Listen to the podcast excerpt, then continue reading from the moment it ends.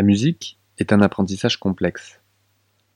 Vous l'apprenez depuis tout le temps. C'est un apprentissage transversal.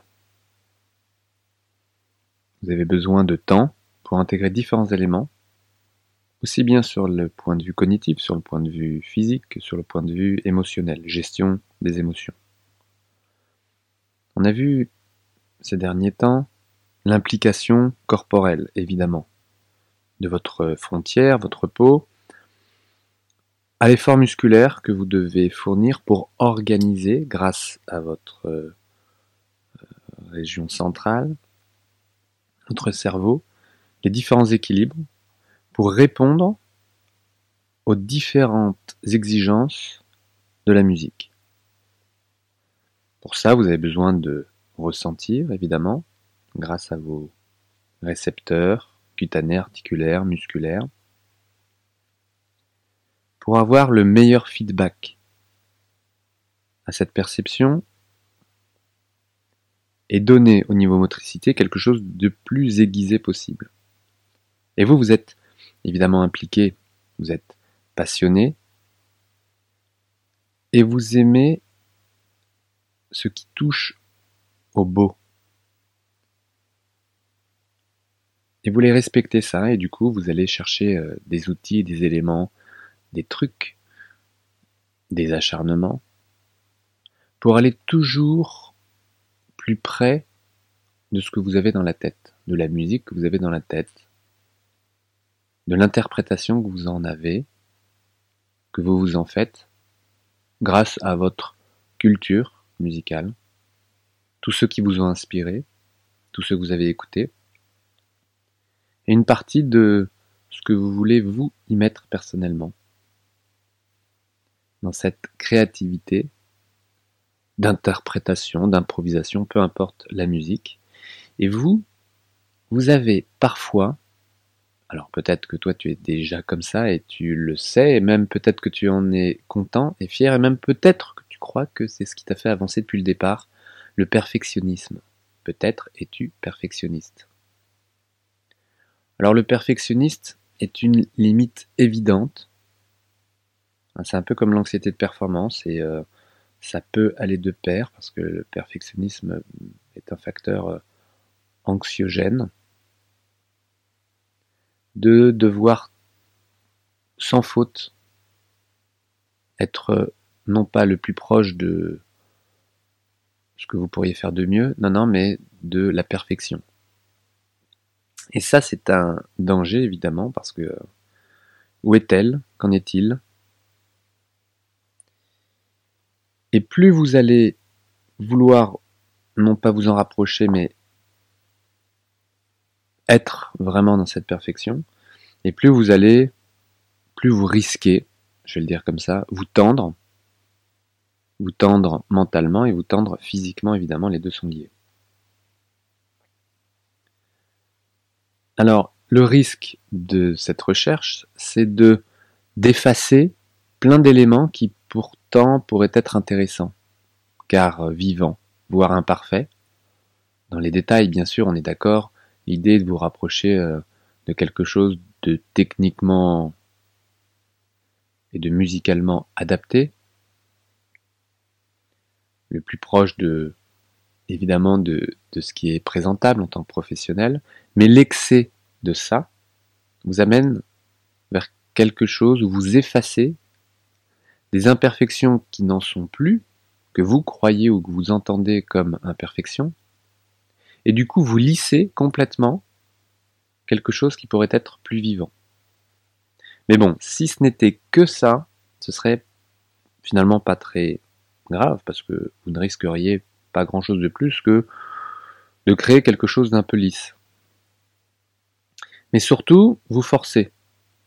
Vous forcez sur différentes structures, et là, j'entends des structures euh, mécaniques déjà, parce que le perfectionnisme est une des causes des nombreuses pathologies répertoriées chez les musiciens professionnels. Alors si tu as eu des soucis, ça ne veut pas dire que tu es perfectionniste, mais si tu es dans quelque chose de compliqué actuellement, et qu'en même temps tu te sais perfectionniste, ça peut être alors une porte d'entrée énorme pour arriver à sortir de cette euh, issue, de cette euh, voie sans issue plutôt, et de trouver une issue.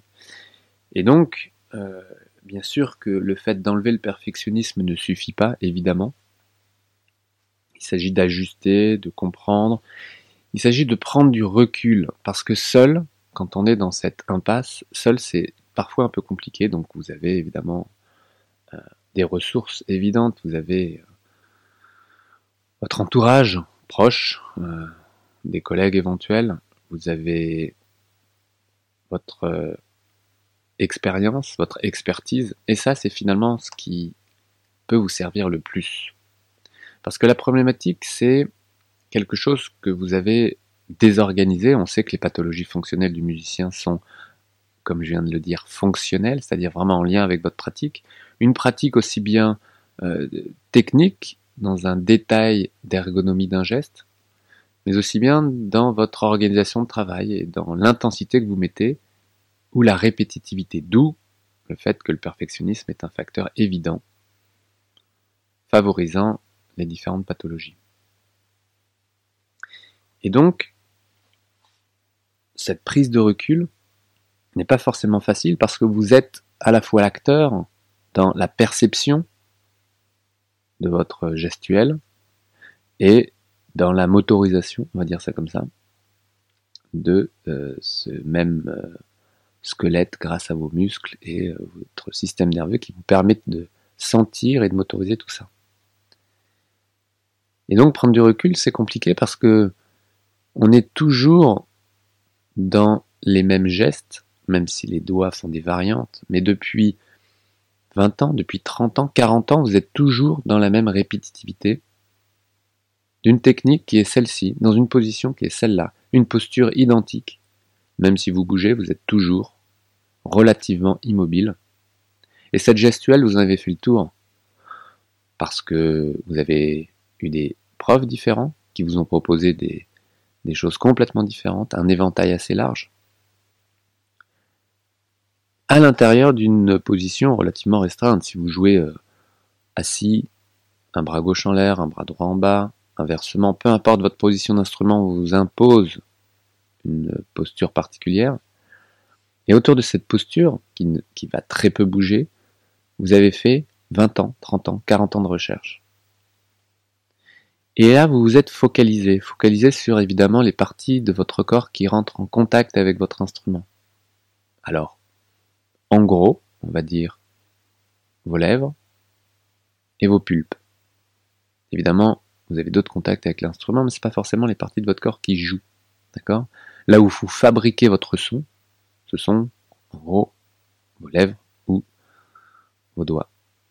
Et donc vous êtes hyper focalisé là-dessus, évidemment. Bien sûr que vous utilisez plein d'autres aspects. Quand il s'agit d'utiliser un archet, c'est le bras tout entier. Quand il s'agit de souffler dans un instrument, c'est la respiration tout entière. Bien sûr, il y a votre commande centrale, le cerveau qui gère et qui manage parfaitement tout ça. Mais la partie en contact avec l'instrument, vous l'avez développée au niveau cérébral de manière énorme. Et la focalisation sur cette partie-là de votre corps est telle que le mot l'indique, souvent trop focalisée. Prendre du recul, c'est prendre du recul avec cette focalisation. Prendre en compte les 95% autres pourcents de votre, de votre région corporelle qui ne touche pas votre instrument et qui a une importance considérable. Des pieds à la tête, ce sont des éléments que vous utilisez pour jouer, mais sur lesquels vous ne prêtez pas tant que cela d'importance. Donc la prise de recul, c'est de prendre en compte en effet la totalité de votre corps, et, mais également la, manière dont vous organisez la manière dont vous travaillez tout simplement. Donc votre organisation de travail au quotidien, la manière dont vous jouez à différents moments de la journée, parce que évidemment ça change en fonction des, des temps, du temps, de l'humeur évidemment.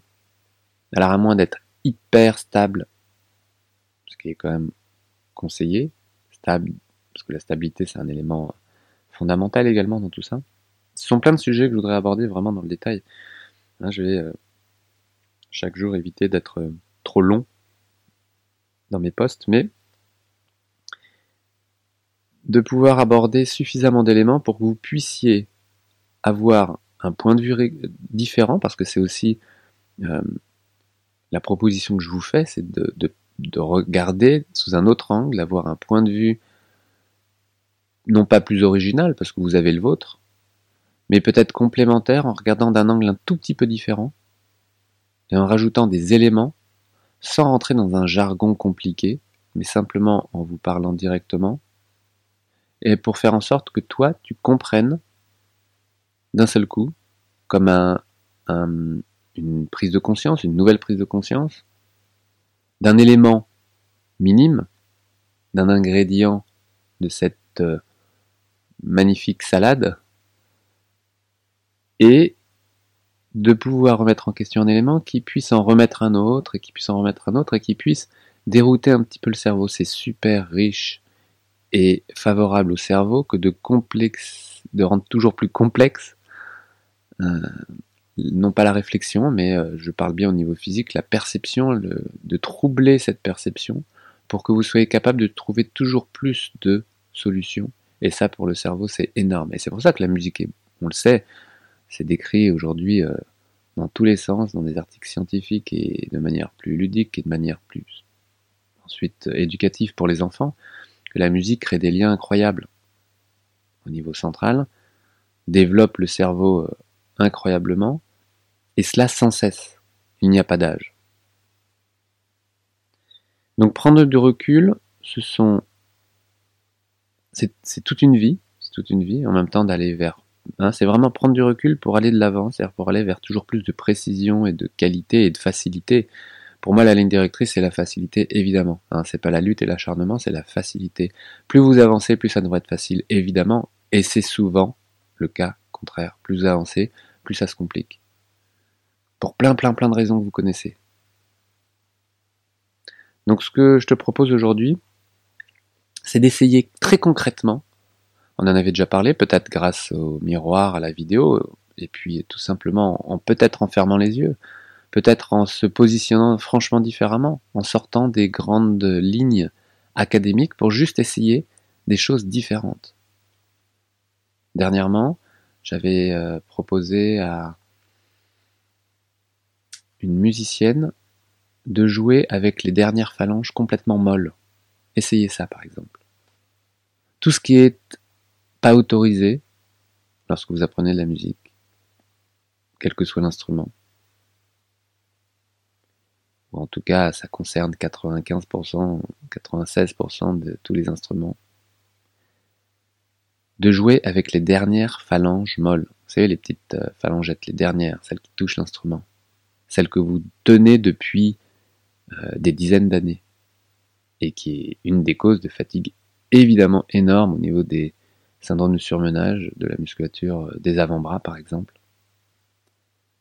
Jouez avec ces dernières phalanges molles et vous verrez, à quel point vous pouvez bénéficier euh, d'avantages réels. Je ne vous les cite pas, je voulais juste que vous, que vous expérimentiez ça et que vous tiriez vous-même vos conclusions. Donc prenez du recul, relâchez le bout des doigts, jouez entre guillemets mollement, et vous allez voir que vous avez suffisamment d'énergie aujourd'hui pour que ça ne soit pas mou au final, mais que vous ayez des surprises. J'aime les surprises, je vous en souhaite beaucoup. Et quand je dis surprises, évidemment, ce sont des belles. Pour moi, c'est évident, je le précise juste pour ceux qui ne seraient pas aussi optimistes. Mais euh, faites-vous euh, plaisir aujourd'hui. Laissez venir ces surprises. Jouez les dernières phalangettes molles. Et amusez-vous. On se retrouve demain pour euh, d'autres éléments. La liste est longue. Hein. Je n'ai pas fait de liste particulière. Je vais naviguer au fur et à mesure de d'inspiration d'une construction globale pour aller vers quelque chose de toujours plus fin et qui devrait correspondre à vos besoins. Mais n'hésitez pas, laissez-moi par mail vos, vos demandes de sujets, n'hésitez pas et on avance ensemble. Je vous retrouve demain, très belle journée, ciao